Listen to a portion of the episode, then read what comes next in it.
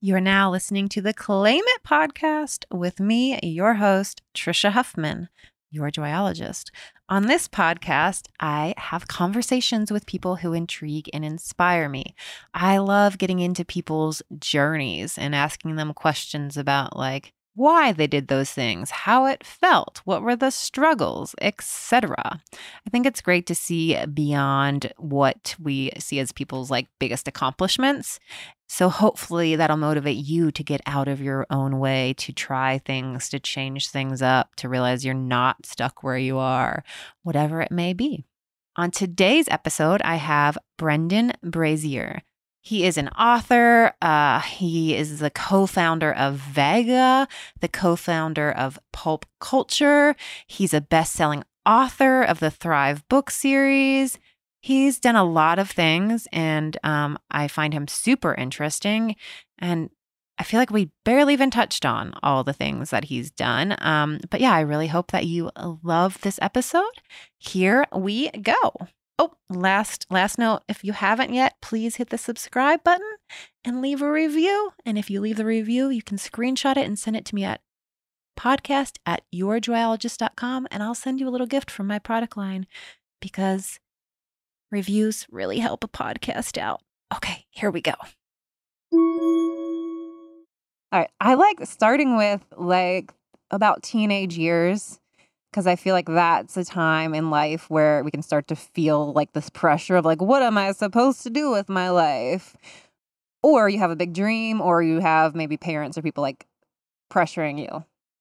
What were you like in your teenage years? And did you have like ideas of what you wanted to do, or anybody telling you what you should be doing? I, I had pretty definite ideas. I, you know, I very early on I, I realized I like being outside. I like being in the forest. I liked running. Um, and it just sort of naturally um, went that way. And yeah, I, you know, like most kids, of course, you know, parents, mothers usually, especially, are wanting you to, um, you know, take school very seriously and, uh, you know, do well in school. And then you get into a better college. And then, you know, the, the very conventional route, which I just never thought that way. And, and my, my mom did. I think it was hard for her at times because I just wasn't into school. And I, you know, the way I did high school, looking back now, was actually really the way I would even do it now. like, I don't even know i'd change anything, but I just, um, I did the least amount of work I needed to to sort of just stay under the radar. Because if you don't work at all, then you get teachers, parents bugging you. If you work too much, then it's just a waste of time, in my view. It's just like you know, energy out where where does the return come from? And I knew school wasn't my path. But you just got to find that sweet spot where you just do enough to get by. it's my, my like low achiever school advice to people. I, I think I had a similar outlet. It wasn't like that, but I naturally I realized like I was good at retaining information or like testing. So it'd be like I wouldn't study and I really wouldn't care about things, but be like, okay, and history text and you know next thing, like let me just cram these things. And so I do know I was blessed with that because my sister was like it was hard for her. Like she did try hard and would like to get good grades and wasn't as easy for her but yeah, like I didn't care about school at all. I was just like, let me get through this and like get good enough grades to not be hassled. Yeah, yeah, totally. And you know, at one point looking back, I thought, you know, I should have just even dropped out and gone on with my life, but I'm glad I didn't because the school, like to me, I look back in high school and I'm 46 now. So, you know, this is a while ago. I graduated in 93. So, you know, this is a this is a while back, but you know, it was a really great experience. You know, high school was it was it was fun to me. I look back with good memories because I was never stressed or pressured or felt like I had to fit in to do anything. I just sort of did my own thing and um, and now I have this great memory of of high school that a lot of people don't. Um, but yeah, I I could get by like with C's and stuff with doing pretty much zero work. If I wanted to do well, I would have had to really work because it didn't come easy to me for sure. Like if I was really trying to get A's, I would have I would have had to really work. And so what did your like mom was she like angling for you to do something and like did you end up yeah, did you end up applying or going to any colleges or were you just like I know that school isn't for me and that I love nature? yes, that. um, no, she, um, yeah, she wanted me to to get better marks, and my friends and you know their their moms were friends with her, and you know they they did well in school. They did really well, and it came more easily to them. And um, but uh, not to go down this tangent too much, but then when when high school was over and they were met with a challenge later in life, whether it was academic or, or, otherwise, they, you know, they crumbled pretty easily because it had come so easy to them. School was easy for them and they never had a challenge. With me, basically everything I start, I'm bad at.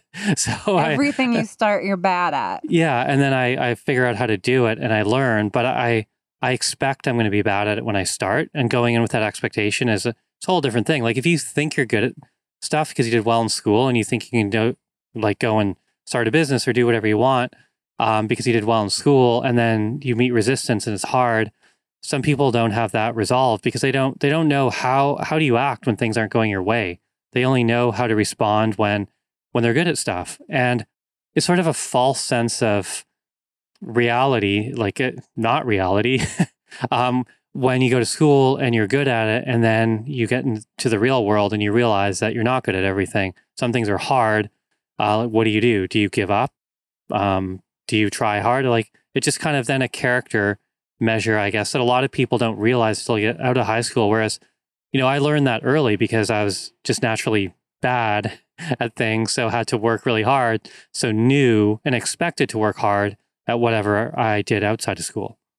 I think like yeah, your way of thinking is so smart really because it's like of course of course that when you first start something like why wouldn't we assume we're going to be bad but so often people like if they don't you know, have this mark or they don't feel the way they want and don't get the approval they want right away or something, then it's like they failed, they're not good enough, and are hard on themselves, beat themselves up, or like quit. But like, really, like, yeah, that's like you're just starting, you're just learning. yeah. And to me, it was actually really exciting when I first started doing new things like some public speaking and things I'd never, and some writing, you know, things I'd never done before. Of course, I was really bad at them at first, but the learning leaps and the, the progress you make is so dramatic in such a short amount of time which i really appreciate because when you're bad at something you have nowhere to go but up right? So you can you can get better at things really quickly and it can be quite you know quite rewarding. Whereas like in sport i got to the point where the amount of training i would have to do to see a tiny tiny increment of improvement was just ridiculous. Like it was you know months and months and months of dedicated training to make a tiny improvement. And you know, that's fine for a while, but then you want to actually improve quickly at something. So what do you do? You start something you're bad at. And then of course you improve quickly. And it's it's just kind of mentally rewarding, I think, um, to to see that improvement and, and it can be encouraging. And also too, I think doing something you're bad at on a regular basis is actually really good for your brain, especially as you get older too, because you know, as adults, we're we're pretty proficient at our days. Like we can go into our day, we're on autopilot for most of it because we've done it so many times and we're good at what we do every day. So that's good for productivity's sake, but it's not good for your brain. Your brain is not learning new things, it's not making new pathways and rewiring itself physically, which is what happens when you learn something new and are bad at it. Like you start playing tennis or you start playing guitar, you learn a new language. You know, these things that are foreign to your brain if you've never done them. And like I say, you're bad at them but they're really good for your brain. So I think, and some people, their ego can't take that. Yeah. so that's going to be bad for them down the road. But if your ego can take being really bad at stuff, but doing it anyway, um, I think your brain's going to be better off for it. Your brain, but then also like you're giving yourself like the ability to have like self compassion and like growth in a different way. And I think that when you're able to then have compassion for yourself, compassion for others. So even just the fact of like, oh my gosh, this is hard. Like I don't remember what it's like to do something hard or to not be good at something again. Like then it allows you to like support yourself, hopefully, and not beat yourself up and quit. But like, yeah, like just see that for other people. I don't know. Okay, so anyway, so what did you do? Then high school ends. So yeah, I, my you know my mom wanted me to to go to college and and I did for a bit. I went, um, and again, I found if I wanted a, a place to live, you know, and not have to go and get a job and pay rent and live somewhere, I kind of needed to keep her happy to some degree. You know, this is, I guess, when I was 18 when I first graduated. And so I, yeah, I went. Um, I went to college a little bit. I moved over. So I, I grew up in Vancouver, British Columbia, and then moved over to Vancouver Island. Uh, my I guess it was my early twenties to Victoria and went to um, and I moved there for training for uh, you know really drier winters in Vancouver and and just um, good good training environment. Kind of training? So for triathlon, so I'm pretending nobody knows who you are because they might yeah, not. yeah, no, probably most people won't. But yeah, so swimming, biking, running. So I moved in uh, to this house with a few roommates, and two of us trained full time, and uh, there are another two who went to to university. And in the beginning, I actually did take some university courses, well, college. So I, I took forensic anthropology for one year, and the idea was that I would transfer to the u- university and take archaeology.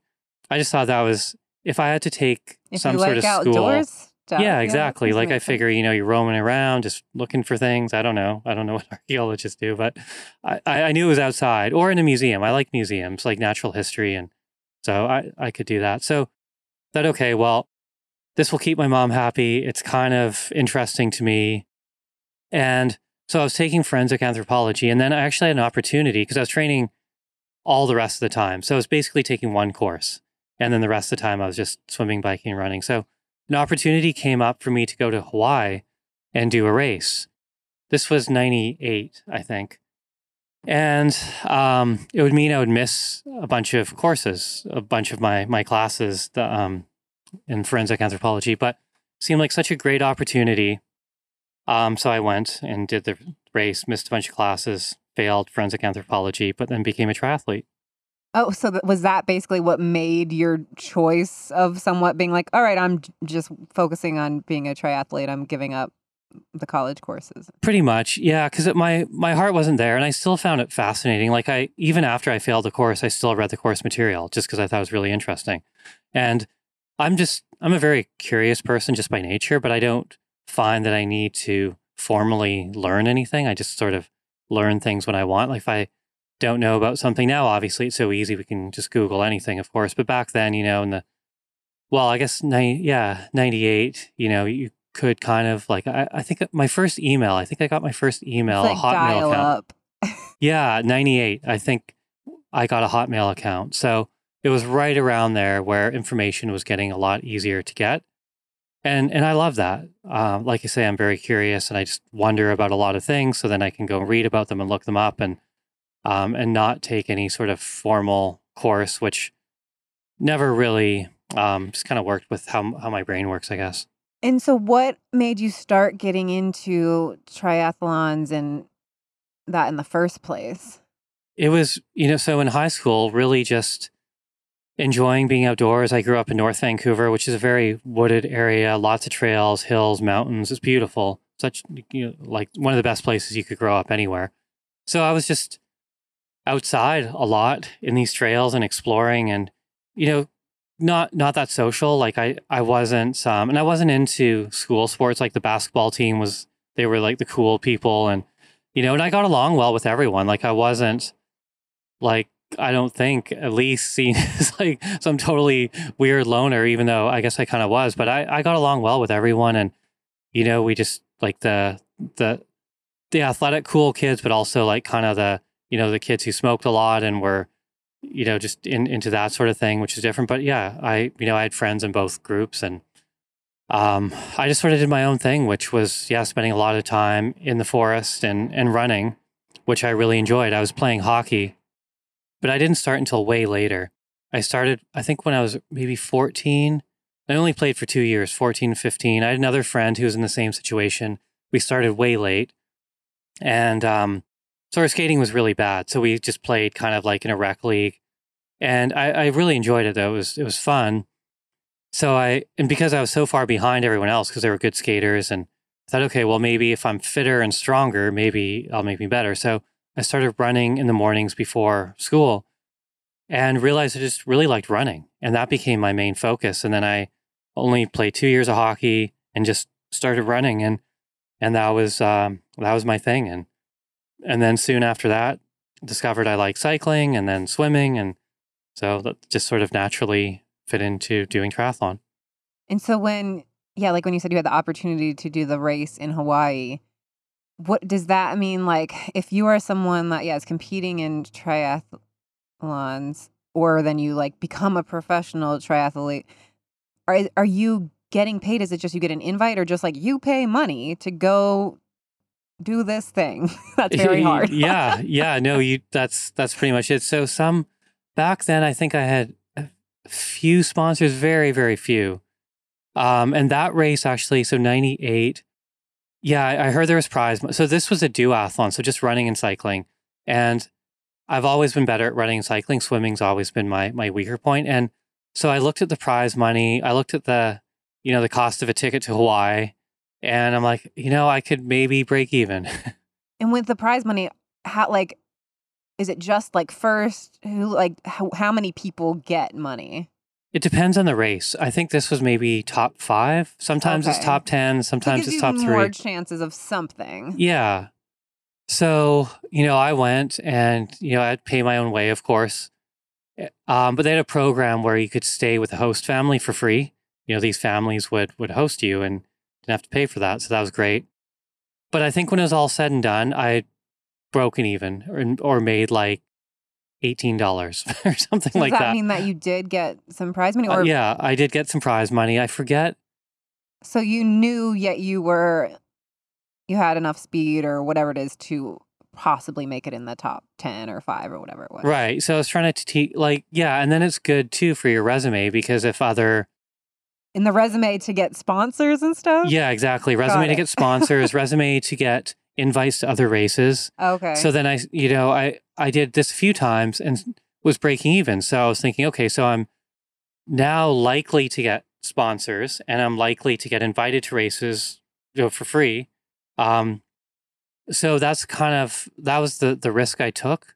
Um, and and it worked. You know, I never I never got to the the level I I wanted to or even felt I should have. I felt some of my training was you know, they were that was my best performance in, in training sometimes because I I think some ways I was pretty smart about it, but other ways I I don't think I was. Like I was pretty I got into this thing where more is better. And in the beginning it really was. You know, the more volume you can do, the better you get.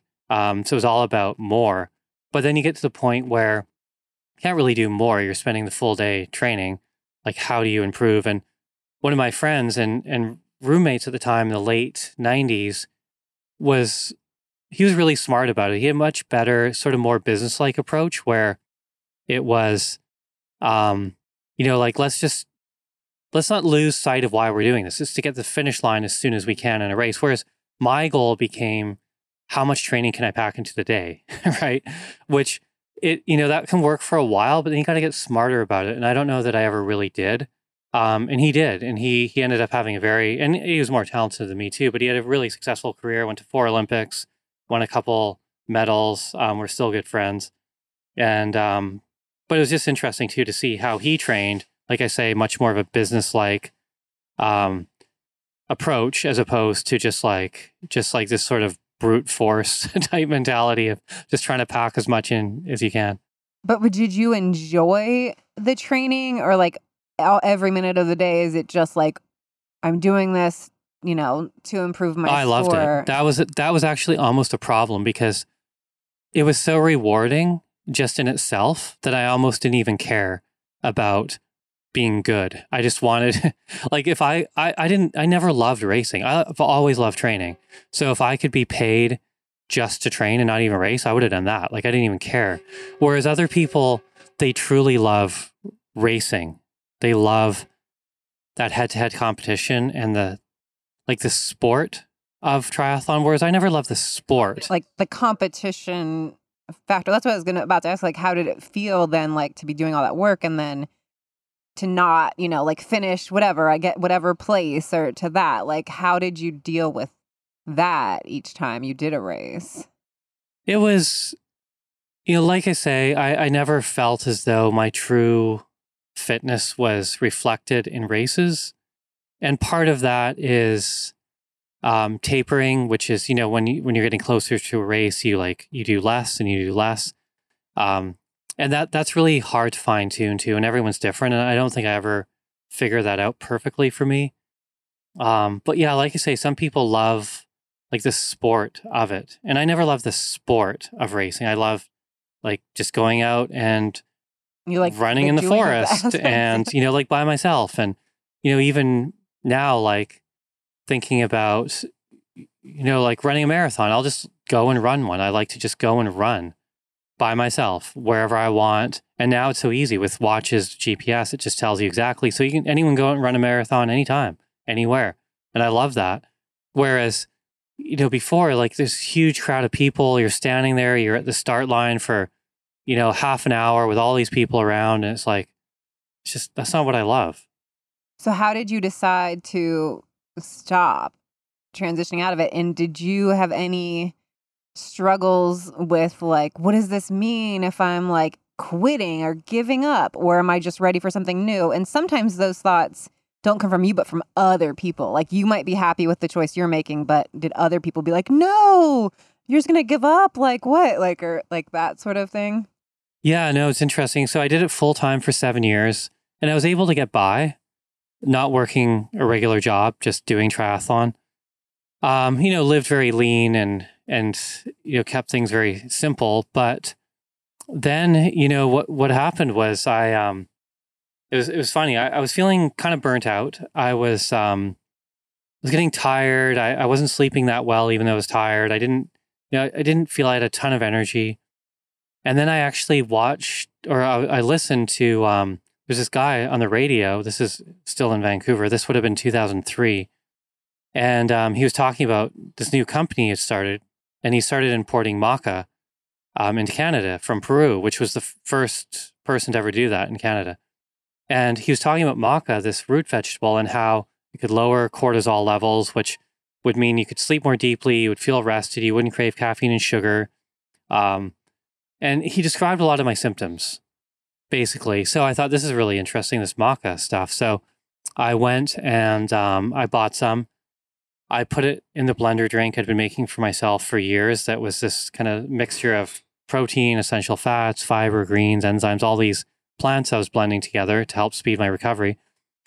And um, this maca stuff seemed to really work. It, it wasn't instant. It took maybe four to six weeks, but I found I slept better. Therefore, I was better rested. I had more energy. I wasn't craving sugar. I wasn't craving caffeine. Um, I got leaner. Did you know, like when you heard that interview, like that it might take some time for your body to adjust to something too? Yeah, yeah, that was think A lot explained. of people Yeah, would be like, I don't feel this. Like, you know, it's not worth it. Yeah, no, he explained all that in, Okay. in this interview. And he was talking about how it's, you know, it treats the cause of the problem, not the symptom. Like it's not uh, going to treat, like caffeine treats the symptom of fatigue. It doesn't treat the cause. it. The cause is quite often you're not sleeping in the, the REM state or the, the, the delta phase, which is the really even deeper than, than REM, the restorative sleep where your body regenerates and renews. A lot of people don't get into that because cortisol is too high from stress you know, whether it's work related, family, whether it's physical, like overtraining, which was mine at the time, didn't know it, but turns out I was overtraining. But this maca really helped reduce cortisol. Therefore, I slept more deeply. My body regenerated, renewed more quickly. I felt better. I had more energy because I had treated the cause of fatigue and I was waking up fresh and rested and didn't need stimulation through caffeine and sugar. So that all made perfect sense. Like I, really got that. So I actually reached out to the guy turned out he lived very close to where where I lived, and we met up, invited me over. Um, he was just selling it out of his garage. You know, it was just this this tiny company where he was. Um, well, he was he was selling it into the stores out of his garage. So he was packing it up. He and his wife, she was helping him, and they just would import it from Peru, and then it was bottled, and then they yeah they sent it to sort of local health food stores. Got it. So yeah, and that's why he was doing, which I found out later was actually kind of funny that bit on the radio he's doing was actually an ad. It wasn't just like you know what we would call a podcast today, which is yeah. you know like sort of like a long form ad. So Yeah, exactly, like half an hour. was, like, but but everything he said was totally legit. Like he was he you know he had found this this really valuable plant for North Americans because of the stress level. And like I say, I bought it and it worked. Like it really did help. And so I was impressed. And, and like I say, reached out to him. We met up and um, hit it off right away. I think the first day we hung out, we spent six hours together. and just talked about everything.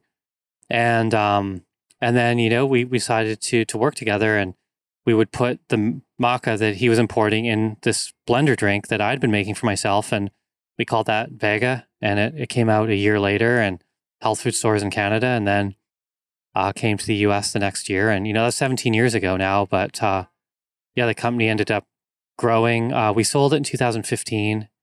Uh, you know, after 11 years.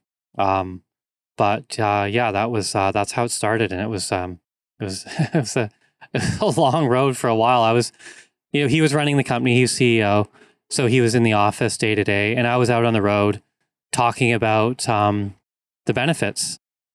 Eh, but so when you first heard that ad or thing on radio, where were you? Like, how long is that? What sort of led you to giving up once you guys decided to create your own company? Well, so so the, the the plan was originally is that yeah we would do this thing this Vega thing. I would tour for two weeks a month at the end of my season, or two weeks a year at the end of the season. So I would, um, like in the fall, basically go around to health food stores in Canada, give these talks. Uh, I wrote a book to called tell Thrive. people about the product. Exactly. And so I'd written a book to just really about eating plant based and just sort of my my way of doing things. It was working really well because I was improving quite quickly. So people were asking. So I basically took all these frequently asked questions and put them in book form. It was a very short book. It was 80 pages. Because And- you originally, is that right? You went vegan, not like for the point of how can this improve like my speed? It yeah. So the main thing was recovery. So recovery, like if you can recover more quickly, you can do more training in less time and you improve faster. So it was really focused on performance. And that's what this blender drink I was making was supposed to do. And then when I found out about maca, it really helped, like hormonally. So that was an element that I'd never even considered. I didn't know about. So how hormones can can be adversely affected through exercise. Um, or, or any type of stress. And exercise is psychologically quite stress relieving, but physiologically it is stress producing because you break down muscle tissue, your body has to rebuild and and overcompensate. And that's why training works because it, you know, right after training, you're weaker than you were before. You've broken down muscle, but your body, it just that's that's how it works. It will overcompensate. You'll become stronger. So it, it was a big discovery for me, and and it worked. You know, it worked really well. So then doing this, the idea, like I say, would be for me to tour around and give talks about um, you know, just just what we're talking about now, plant based nutrition, um, and that would hopefully you know encourage people to try Vega, which I've you know I felt good about because it really did work. You know, it took a while, and at the beginning it was seventy five dollars for fifteen servings, like which is extremely And expensive, obviously. 17 years ago, you said too. Right. Which right Right. now, that would still be something that I'd be like, oh, I don't know. Is it worth it? right and 17 years ago so and everything else was whey and some soy that were you know an eighth of the price Yeah, protein powders used to be, yeah. I didn't use any for uh, so long because everything just didn't sound. right and there was no um there was no understanding of hemp protein pea protein rice protein it was all soy or whey so that was a big part of my talks and, and explanation in the book is why you may want to consider multi-source plant-based proteins as opposed to one. And protein was only one of the elements in this. So vega at the time we called it complete whole food health optimizer. It's a bit of a mouthful. Now it's called vega 1 but it was um it it wasn't just protein of course. It was it was an all-round solution to to feeling good uh, was the idea. And so if people came to my talk and they actually spent the time to listen for an hour you know it's a big time commitment but then they bought it and they tried it um they they felt good. You know it didn't taste good but it it worked.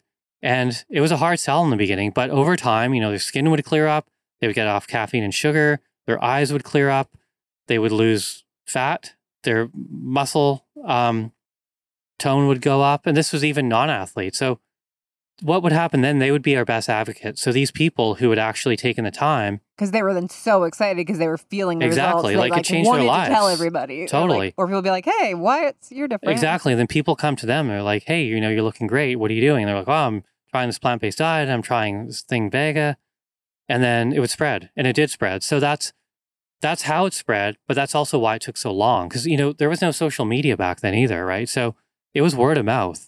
And that's why it Whose took idea 11 was years. that even to say I'm gonna go to health food stores and do talks? Had you seen other people doing that, or like yeah, it, it that wasn't a new formula. Like there were that was the people way you had to market stuff back then? Yeah, like there, you know, people, there were other folks who had written books and would talk about their health philosophy, basically, these free talks in health food stores. And I was like, I'm getting. I'm like, I feel like even in my local health food store, I actually still see. Well, last year maybe not so much, but like I still like I've actually do still see like, oh, this month so and so whatever, and I hadn't really Right. thought about that. That like, yeah, a brand that's less known, then that is how they get a customer base. yeah, and you know, some of it is just not authentic and some of it doesn't work and it goes away like anything else. But also, I'm the sort of person who, you know, if I didn't believe it, it didn't really work for me, I, I wouldn't do it, of course, but it really did. And then I had to make the decision because it started to grow and catch on. Um, and I needed to put more time into it than two weeks a year. And my partner, Charles, was, he was all in. He had a young family. He had a reverse mortgage on his house. He had to sell his truck. Like he was all in. He had no safety net, no plan B, which I loved. You know, I really admired that, that he was, he was all in. And I'm like, okay, well, this guy's all in and he's putting such confidence in me um, to make this thing work. And I'd never had that before. Um, so I took that as a huge compliment, of course. And, and I'm like, okay, this guy's like, he's all in. I, I got to be all in. Like, I can't, you know, I can't just have one toe in this thing. So, um, that's when I made the decision. Yeah, let's, let's do this. Let's, let's, you know, let's build this as, as well as we can. And I'll stop doing triathlon. Uh, this is my new job. Like, this is what I'm doing.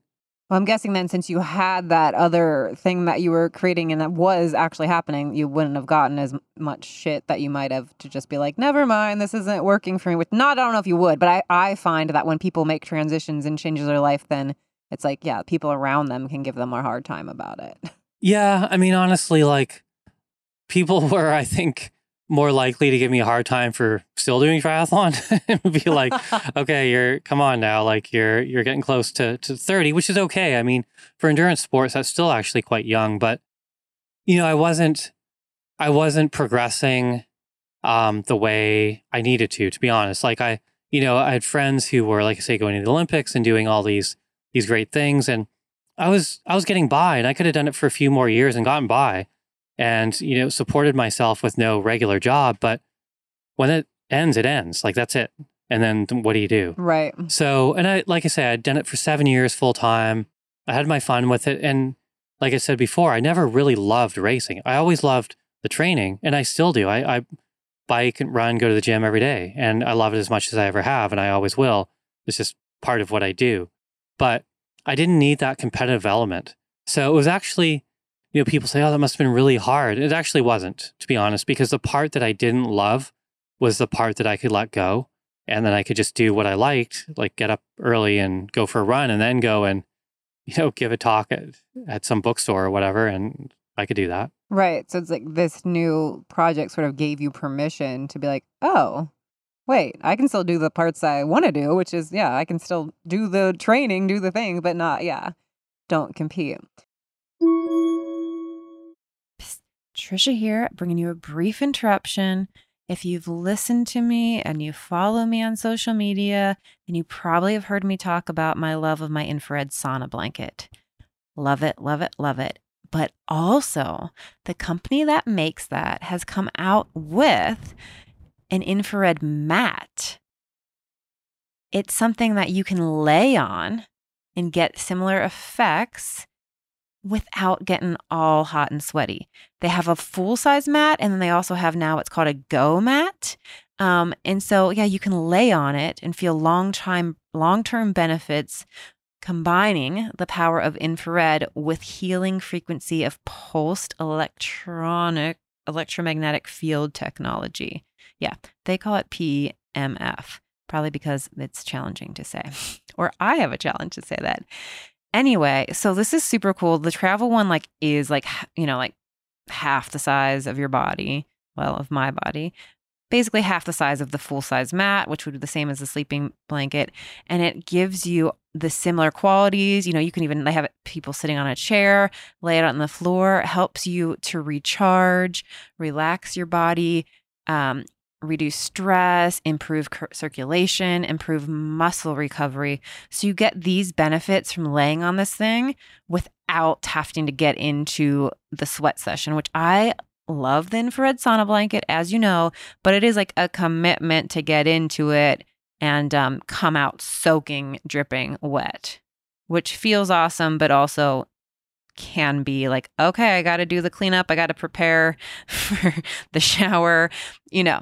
So I'm super stoked to get one of these myself. Go check out all their products with the link bit.ly B or bit.ly backslash joy sauna. That'll take you to the infrared sauna blanket, and then you can just go to shop and check the other products products out.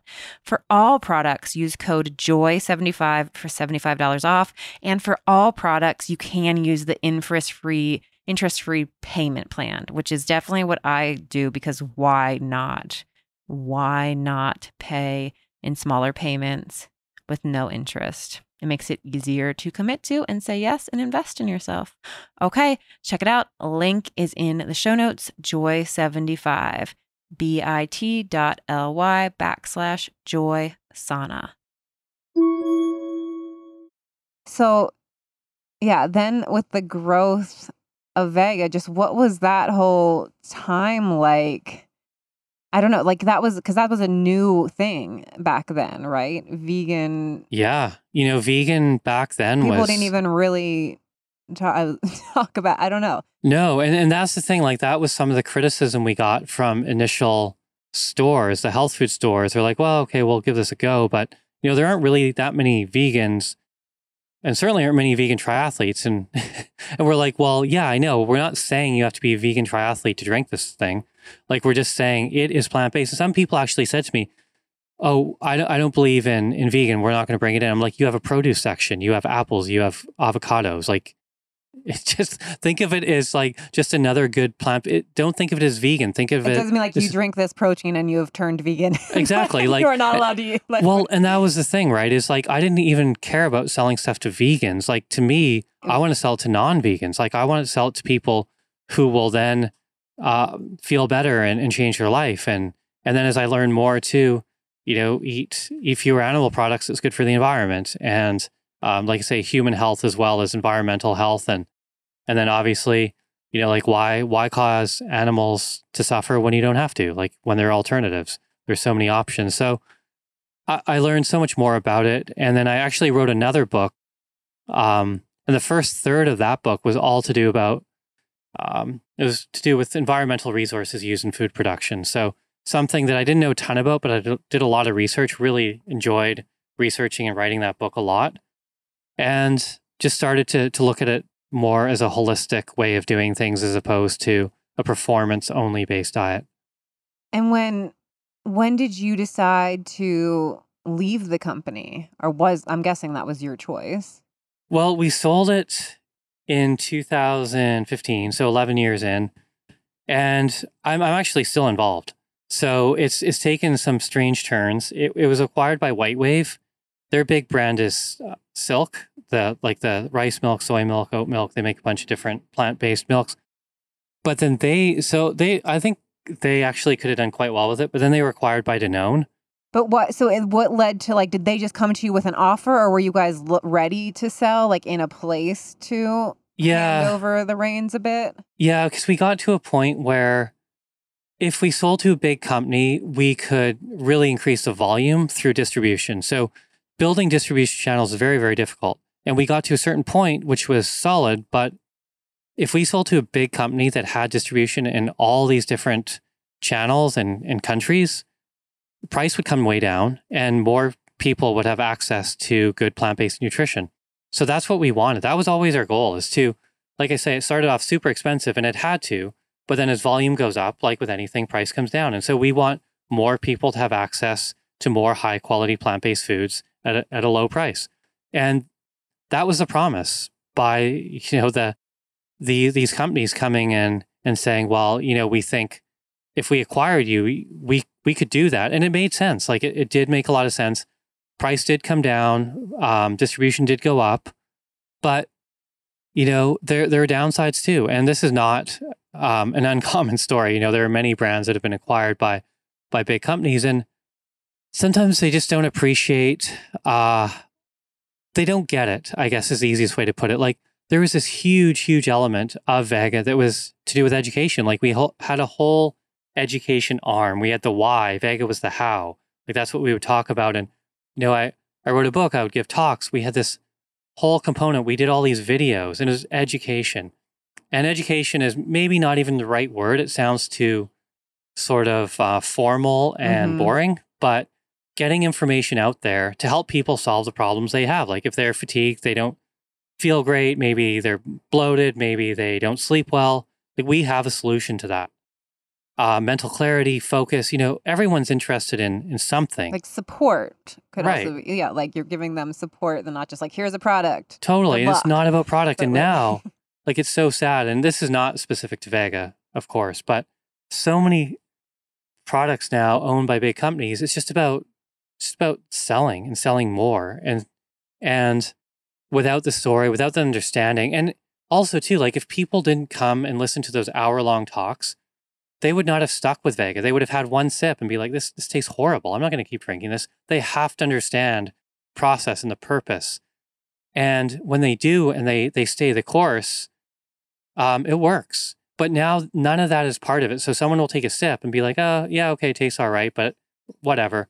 I'm not gonna spend money on this. And but if they actually go through the the program, um, you know, it's very effective. And and that's just been cut out of any communication, which is unfortunate. And that needs to come back really for for also as a resource for people too, because a lot of people um, you know, they don't know where to go for good nutrition advice and and keeping it unbiased. Like obviously it would be funded by a product company, which I see obviously there's an opportunity for bias there. But if you do stay really true to that and you promote just good plant-based whole foods in general and a convenient, easy way to get it, sure, that's Vega. But there are many other ways too. Like we would when my partner and I, Charles, when we were doing this, we would we would give alternatives. Like we say, you don't have to buy this. Like you can make this. We'll give you the recipe Yeah. and we would give away the recipe to the bars and to to the formula like there's this is not wow. a secret thing like we want people to have this like you and when people go and buy each individual ingredient and make it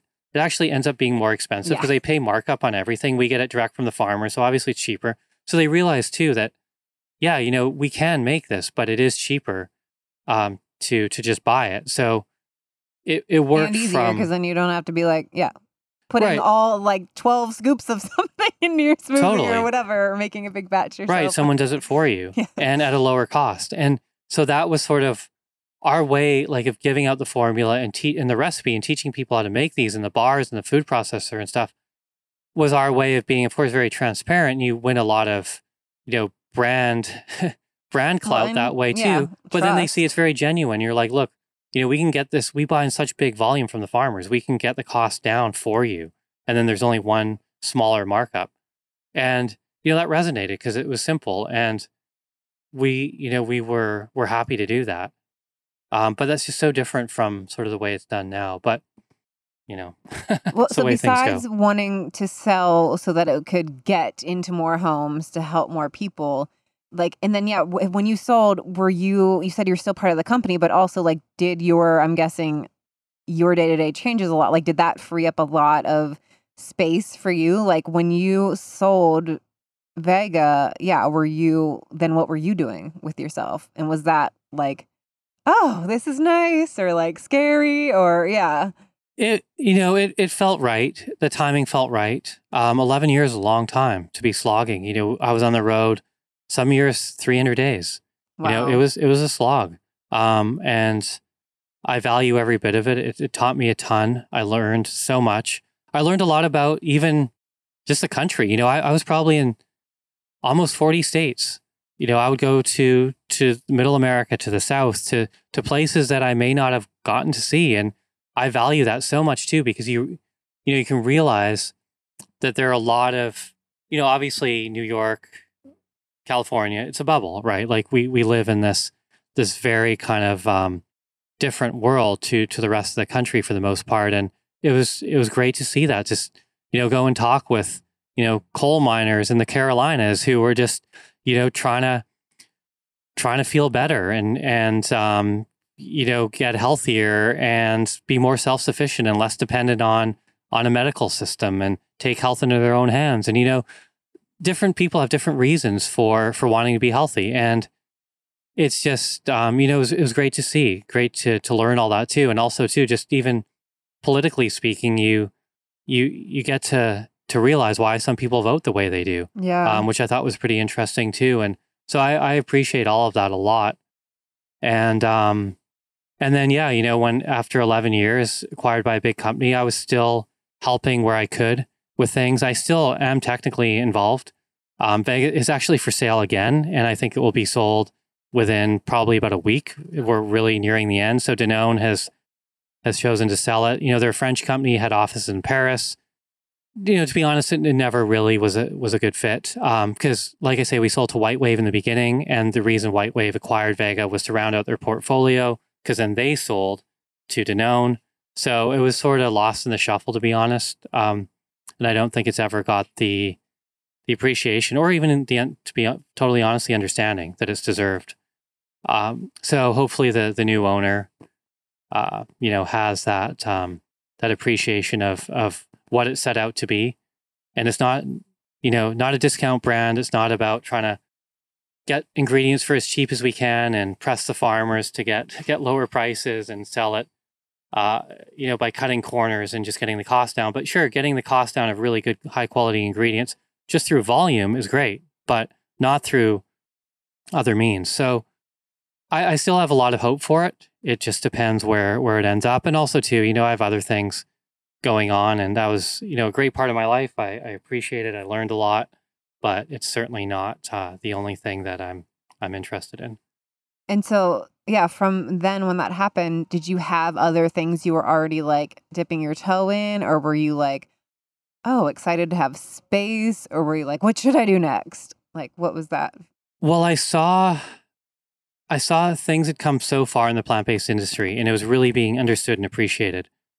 So I thought, well, how can I be helpful? And you know, I've done some other things too. Like um, 2015, I I worked with Beyond Meat very closely. We developed actually their first burger, which was called a Beast Burger, which was specifically for athletes. This was far beyond, um, like far sooner than or more far back than the uh, the Beyond Burger came out, which is you know the current one that's completely changed what people were thinking of plant based burgers, which is is amazing. It's in so many fast yeah, food restaurants it, everywhere. Say, isn't it like in fast food restaurants, which is crazy? Yeah, it's everywhere now. So yeah, we did one in 2015 called the Beast Burger, which had it was around 15% more protein, had iron, calcium, omega 3 fatty acids, lots of things good for athletes. So were people coming were brands coming to you to like hire you as a consultant or something or Um some were. This was more organic than that. Ethan and I, you know, Ethan who started Beyond Meat, we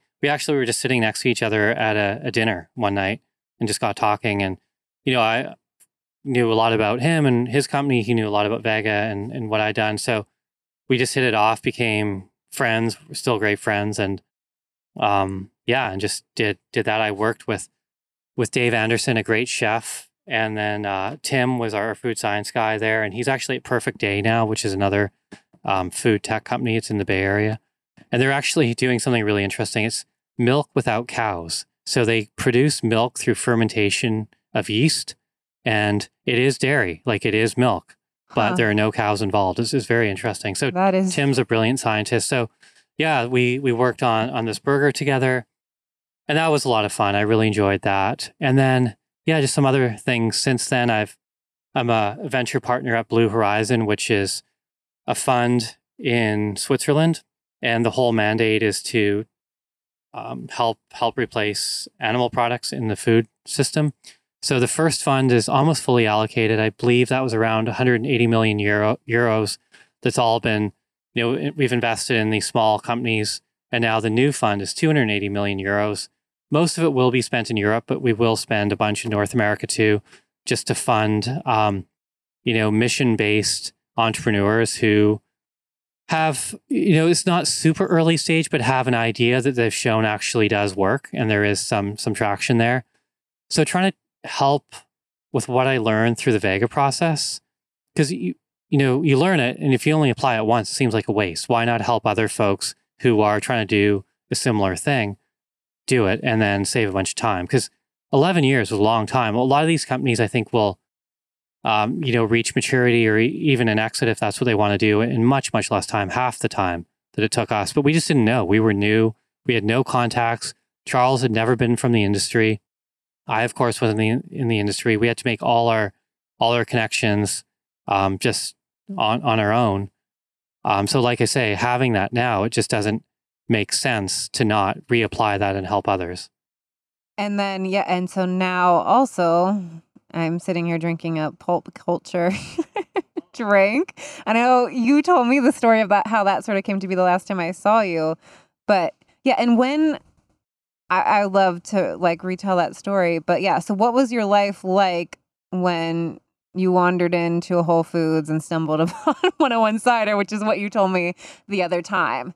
Yeah, so this was about two years ago. So I hadn't drank in 14 years because I, you know, I never had a bad experience with it, but you know, I drink once in a while at, at parties and stuff with my roommates, and you know, when we're in our early twenties, and um, but I, I, just didn't feel great. And the next morning, I didn't feel great, and I thought, okay, this is not part of my life anymore. I'm trying to be a professional athlete. I'm well, trying yeah, if you're someone start a company. Like waking up and running and swimming and biking and doing all these physical things every day. I'm like, that sounds like, yeah, it seems like, oh yeah, we probably wouldn't be drawn to drinking.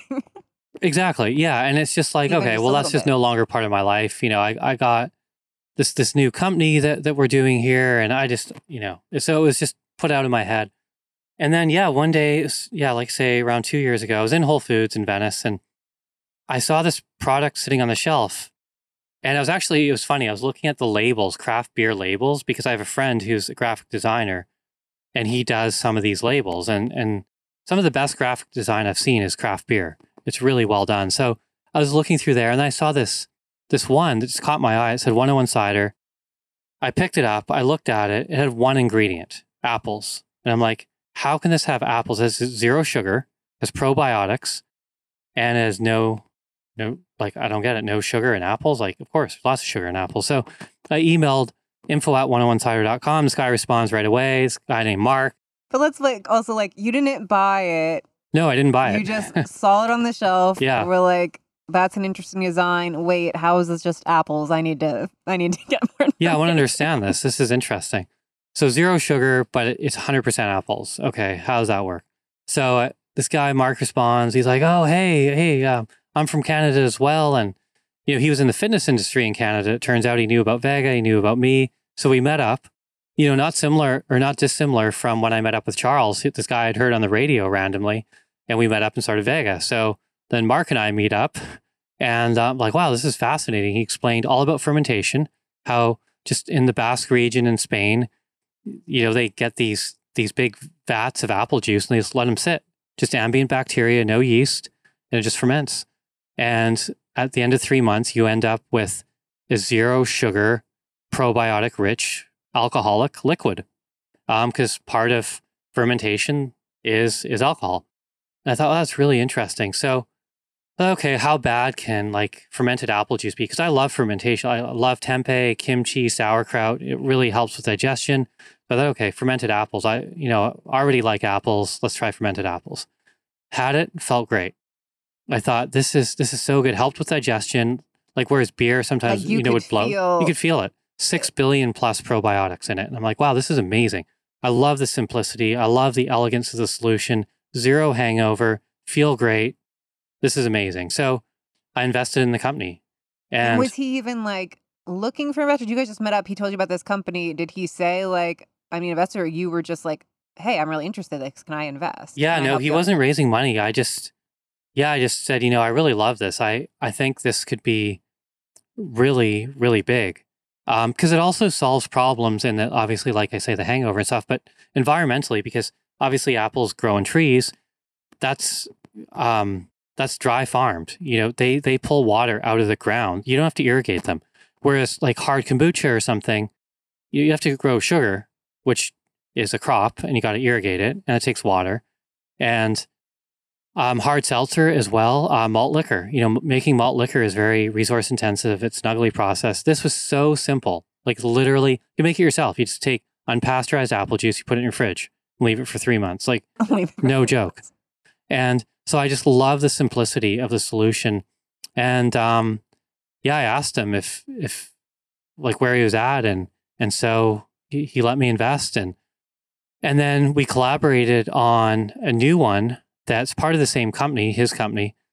Um, we call it Pulp Culture, which is the fermented juice, like 101 cider, but then we blend in adaptogens to make it functional. So um, we have one called Relax, for example, as reishi in it that helps you relax. And it's sort of lavender, um, this lavender we put in there. And again, zero sugar, 6 billion probiotics, um, organic acids, and you feel amazing after. I have one with dinner every night because it helps with digestion, feel great, go to the gym an hour later.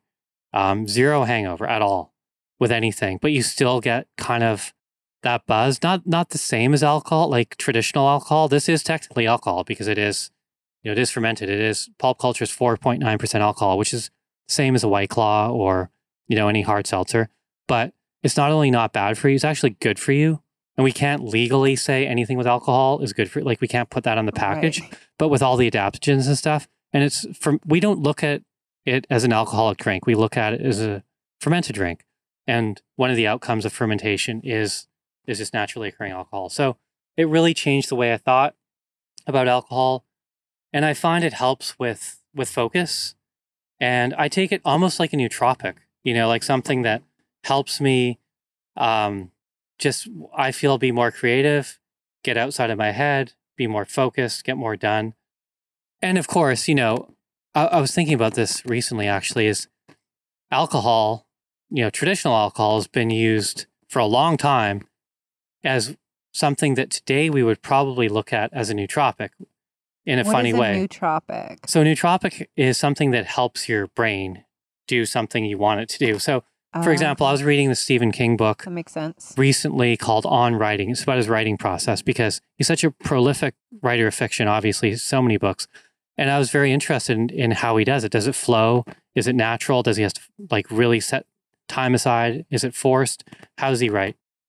And he talked about one example where he wrote Cujo, one of his best selling um, books, and he can't even remember the process because he drank so much. He drank so much Yeah. alcohol. He drank so much alcohol during the, that phase, he can't even remember. But he said drinking the alcohol, he felt uninhibited and everything went on the page.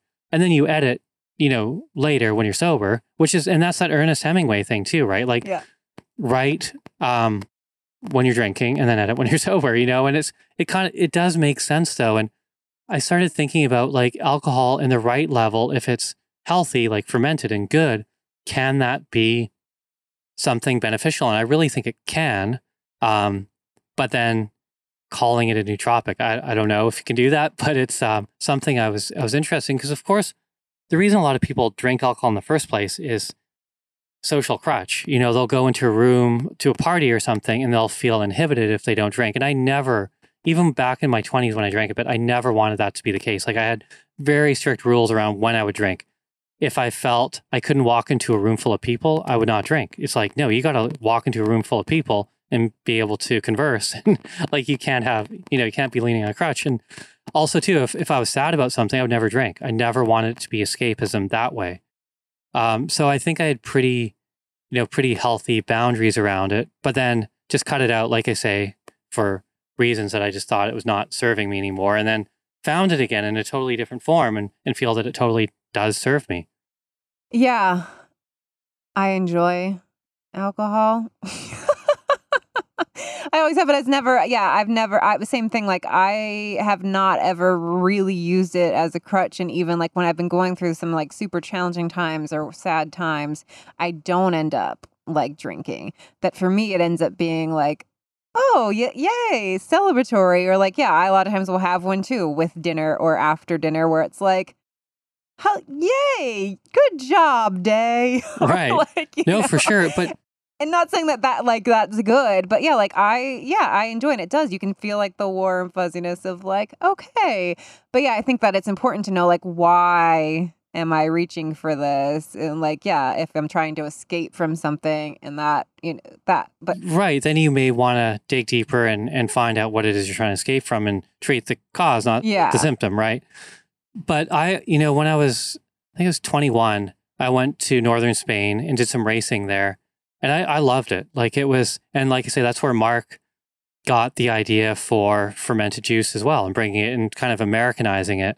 Um, but I, I love the idea there too that they actually per capita consume, I believe it's more alcohol than anyone else on earth. But they're never angry, they're never sad, they're never violent. They drink it throughout the day in small amounts, always with food, always with friends and family, and they they have a great time and they're happy. And it's a very different life.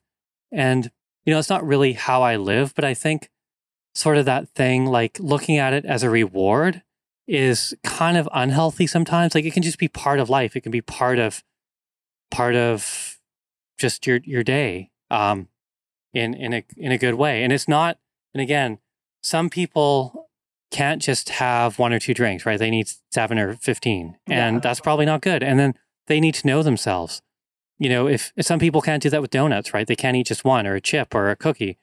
And if you know that, then then just act accordingly. But if you're someone who can, you know, have a couple drinks and and you're fine and you feel good and you're more productive, then nothing wrong with that. Yeah, and that's I lived in Italy for a couple months at one point and the same thing where it's sort of like part of and what I've noticed too, it's like, yeah, it, it is sort of my celebratory end of the day, but it also in many moments is like a slow like you know, like I'm let me slow down. Like in some ways it I am like choosing to like slow down and be present and mm-hmm. be with what is going on. Yeah. Anyway, I'm not trying to tell anybody to go drink. but yes, I have very much been enjoying the pop cult- pulp culture and the 101 cider because yeah, it feels good. I don't then yeah, don't feel bad after. And how do you guys come up with those like was that you or mix of like how do you come up with the ingredients that you put in? Yeah, so yeah, Mark's really good at that. I I do some of that too and just the function we want. So you're drinking play which is it actually has a little bit of naturally occurring caffeine from the yerba mate. There's no isolated caffeine or anything like that. It's just from yerba mate that's steeped in there. Uh, so we ferment the juice and then we steep some um, mate in there and a little bit of sea salt for electrolytes and um yeah and there you go and and also other yeah we use different mushroom adaptogens we're actually working with four sigmatic oh, now really? as well and get our mushrooms from them you know a company that uh Tero um, a good friend has has started and and you know doing a great job with them so yeah it's it's nice to to collaborate with like-minded folks and and uh, and do some things you're wearing four sigmatic socks. I am, yeah.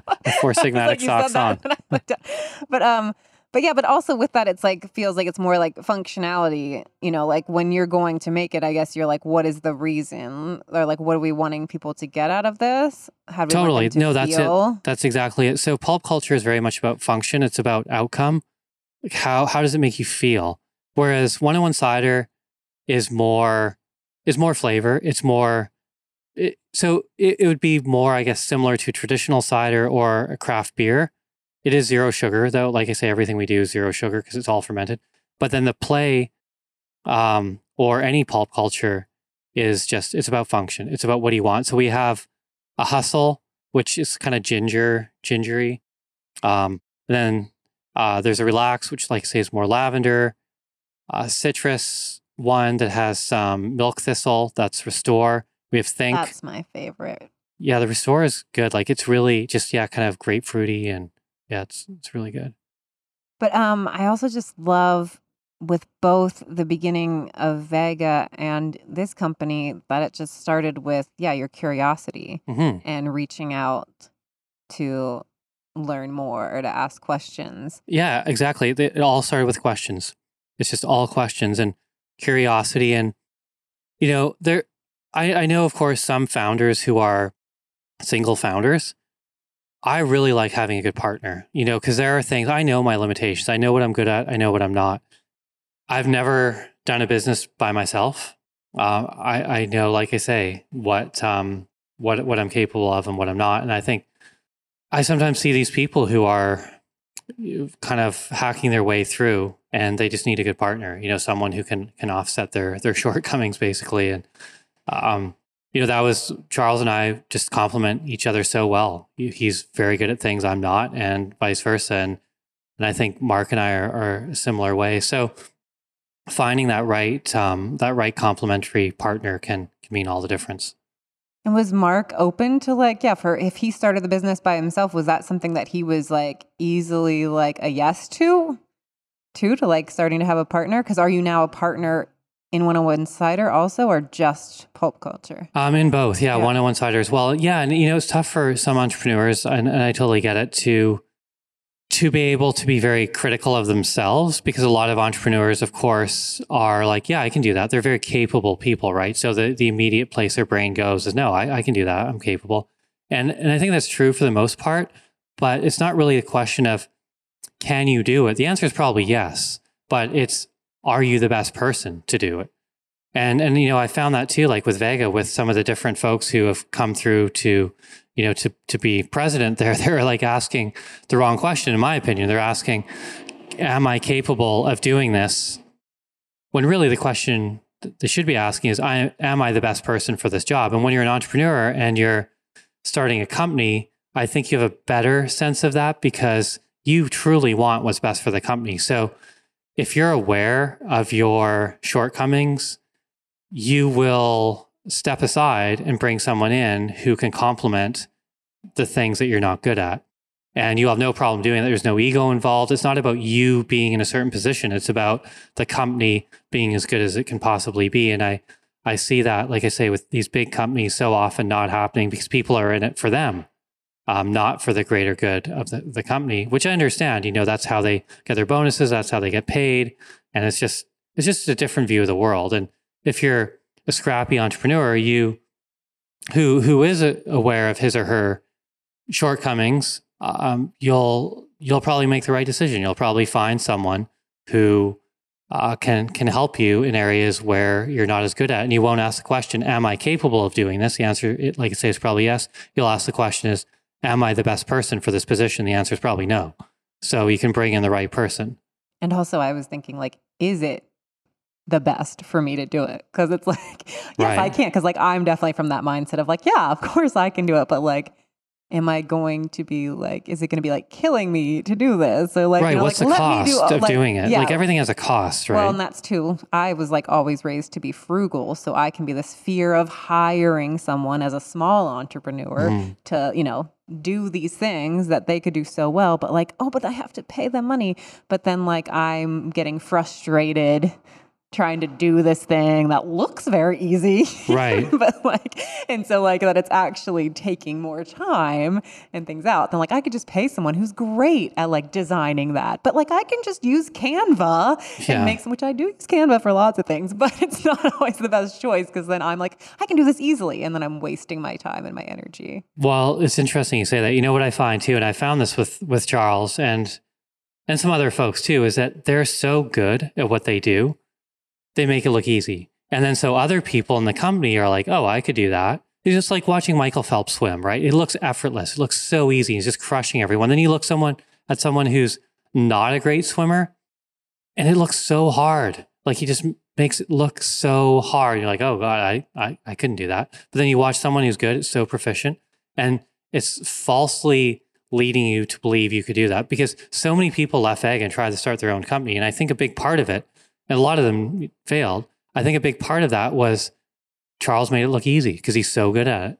And um, I like I say, I see that in, in other areas too, where just that that proficiency just it just looks effortless, and it's so not at all. It's very hard, but when you're that good, um, you know, people, you know, and this this wasn't obviously just Vega. I mean, there's a long list of companies where their CEO is really, really good. And so other people leave thinking, oh, why work for this guy? I'll start my own company. Look how easy it is. He does it with effortless ease. I'm going to do that too. And then they realize it's not that easy. They're just really, really good at what they do. Yeah.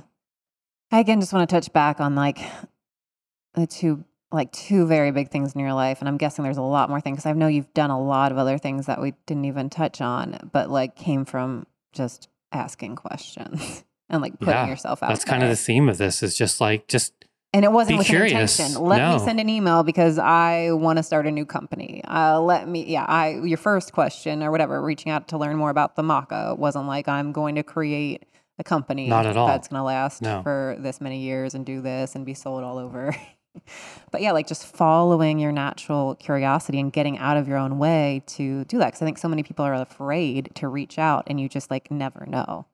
You Right. never know what's going to come from like talking to the stranger in line instead of scrolling on your phone or Yep. like whatever. Like you don't know who people are and where it's going to go. So I just love that so much. And now I'm going to get into the final questions. um, the first one is I have everybody pick a keychain for my product line of not necessarily which phrase they like the most, but which one they want the reminder of in their life. So I would like you to say what you chose and why. I chose I am magic. And why were you drawn to that one? Um, Why do Magic you want is that just- reminder? yeah, I just like I like um, the word magic because it's to me it's like back in the old days, like electricity was magic. They just didn't understand it.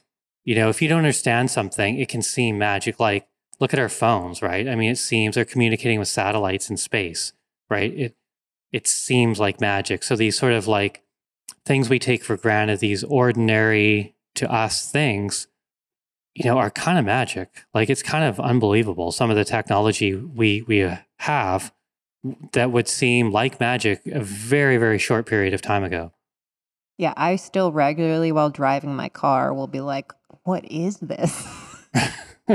right. How There- there's no horse up front. vehicle? there's- How did somebody create this? Yeah, right. Like I regularly get stuck in these moments of wonder. Like, wow.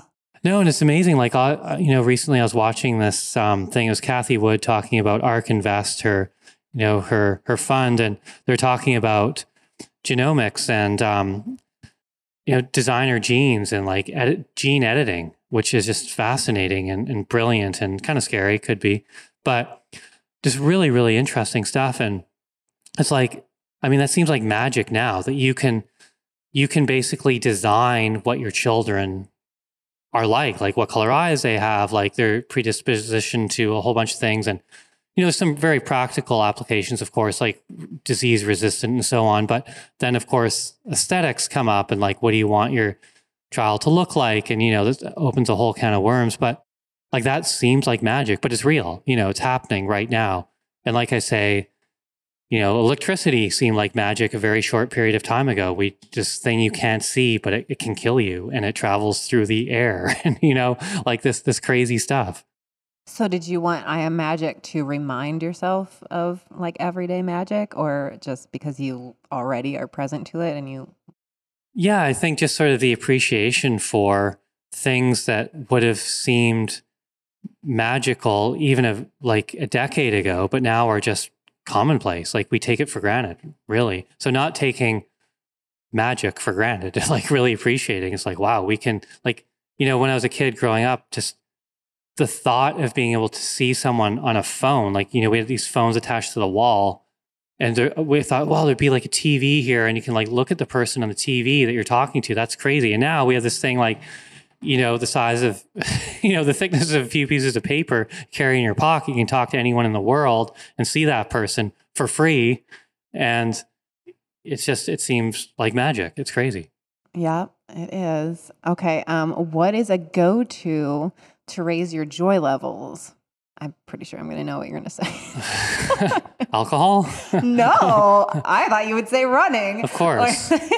yeah, no, it's like, um, yeah, n- running, um, just Or yeah, but like yeah, what are other things? I mean, running is something you can like. Let me just drop and do that right now. But yeah, I like to like see like these moments. If you're like yeah, having a frustrated whatever it is, maybe you're about to do something you don't love doing, but it's oh wait, but this is part of me. Whatever, promoting the brand or whatever it is. Like, what do you do to shift your mood? and Give yourself I think a bit of just thinking about why, why, why, basically, why? like, why are you doing this stuff in the first place? And that's what I would always think about too with running, like when I used to to be competitive, like no one's forcing me to do this. Why am I doing this? It's because you enjoy it. Like I like it. And just come back to the joy of the simplicity of the things that you really like to do. Like no like say no one's forcing you. you're doing it for a reason. Why why is that? You must like it at some level. So just remembering why you started doing things in the first place and um, just be appreciative for for I think the, the the simple things too that are are all around us and like yeah going out for a walk you know and that sort of level of freedom some people you know people would ask me like how do you you push yourself so hard in racism like push myself don't push myself it's just it's fun it's like if it's it's a privilege to be able to you know have have a healthy body that you can move through space in you know it's it's a great privilege and um, just not taking that for granted and and enjoying it while you have it I love that. That's basically the main theme in the book that I'm writing that's coming out next year, which is F the shoulds, do the once. That my like getting clear on what is your want. And sometimes it's shifting a should from a want, like, oh, I should be doing this. And then it's asking yourself, well, why? Why do you want to? or I should be this way. Why is that a thought you have? Oh, because that's what society has taught me I'm supposed to believe. So it's questioning your thoughts and beliefs and then also like getting clear on, yeah, why are you doing that thing? Why did you say, oh, I wish I hadn't have said yes to that thing? Well, right. why did you? Because right. I want to show up for my friend, because I want to share about this thing that I'm doing. Oh, like so yeah, it makes you get back like clear and aligned with yourself. Right. You learn about your own motivation and you learn about yourself. Yeah. I think too. And but yeah, it comes back to asking questions, whether they're just of yourself, which is totally fine too, but just that curiosity that I don't think you can learn. I think you're you're a curious person or you're not. You can, you know, you can refine it and act on it more. But I think some people just aren't curious and, you know, that's too bad. Yeah, that was one of the subtitles that my book that got dis- dismissed was get curious on who you are, what you want and why you want it. It is now get clear on what you want. but I was like, curious was a big part of that. Um, okay, I like to ask people this: how to apply this phrase to their own life. What is easiest for you is not always what is best for you. So it could be like a habit or a way being that you find yourself being, but it might not be for your best. And it also that doesn't mean that it's harder. Just what is easiest your default is not always what is best for you. So what is easiest for me is blank.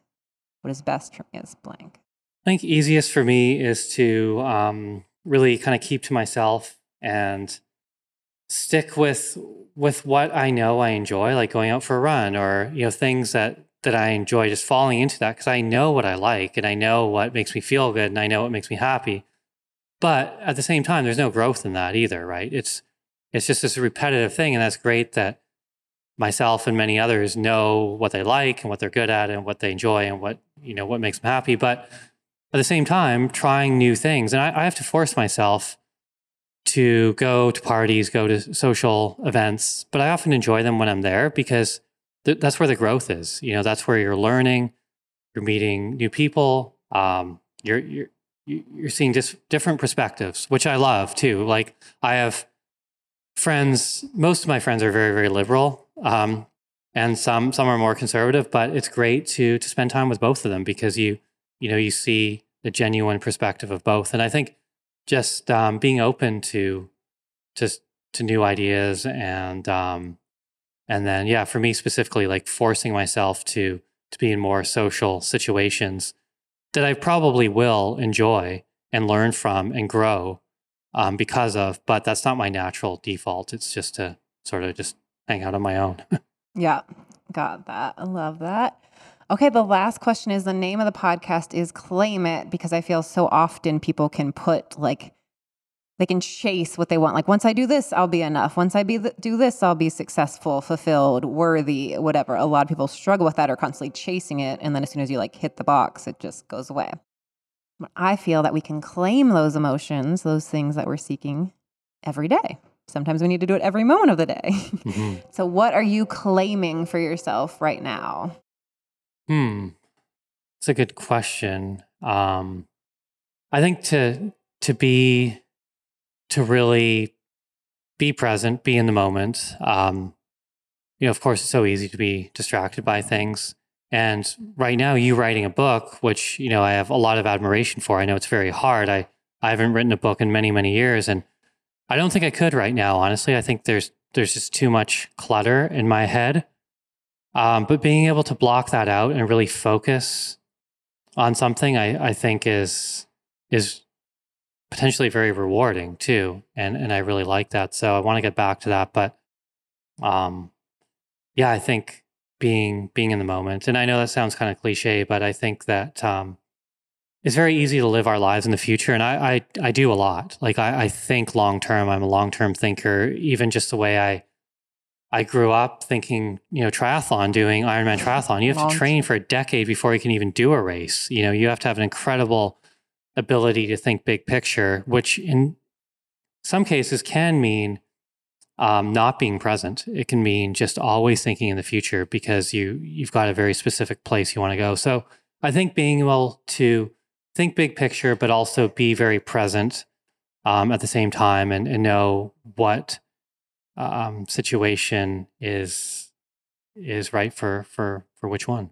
Yeah, I love that, and yeah, big you just also like you just never know. It's like you can have these big pictures and the dreams, but also like you got to enjoy your life, right, while it's happening, and not like, all right, I'm planning for this, and once it's there, not saying that you do that, but that so often other people are really working so hard to get somewhere, and then when you get there, you usually just let me move that goalpost somewhere else. Right. It's sort of I don't think those people who are working towards something. It's very rare that when they get there, that's it. That they enjoy it. Right. That they, that they enjoy it. Like they didn't themselves. get here to be here. They got here to then go there. It's a stepping stone for, for many people. And I think that's, that can be good and bad, of course.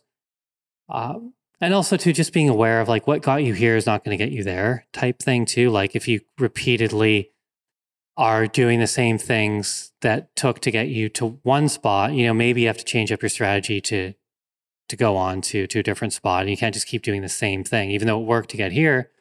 You got to change it up um, if if you want to experience growth beyond that. Awesome! Thank you so much for your time and all of your thoughts. And I'm again just going to cling on to that curiosity. People ask questions. Like, also, it's like you might not get an answer you know, like, yeah, send somebody a DM, write to info at whatever company. like, even yeah. also, I think acknowledging people doesn't even have to be an uh, asking a question, but right, like with the maca, it was sort of like, wow, I'm really interested in what this is that you're doing. Like right. you weren't looking for anything in return. Yeah. Also, the why, am I doing this because I'm hoping that they're going to do something for me, or just like coming from the natural place? And you know. yeah, just and again, just yeah, curiosity. It really is. That's it. That's it. That's it, everybody. I hope you enjoyed that episode with Brendan. And um, yeah, look for these pulp culture drinks. You can order them online at pulpculture.la, and they also have a find us uh, tab there to find it in your local store. I know they're not in all states yet, but they've made it to quite a few, especially are definitely in California. Yeah, for to learn more about Brendan, you I have got a link to his website, to pulp culture, to of course to my website. For full show notes and other links, you can go to yourdryologist.com slash pat uh, slash podcast and find all um, the episodes there and things that we mention. I love hearing from you, so please let me know if you listened to the episode. Shout it out, tag us, send me a DM, and of course, subscribe if you haven't yet. That helps podcasts become more found, and reviews are also a big thing.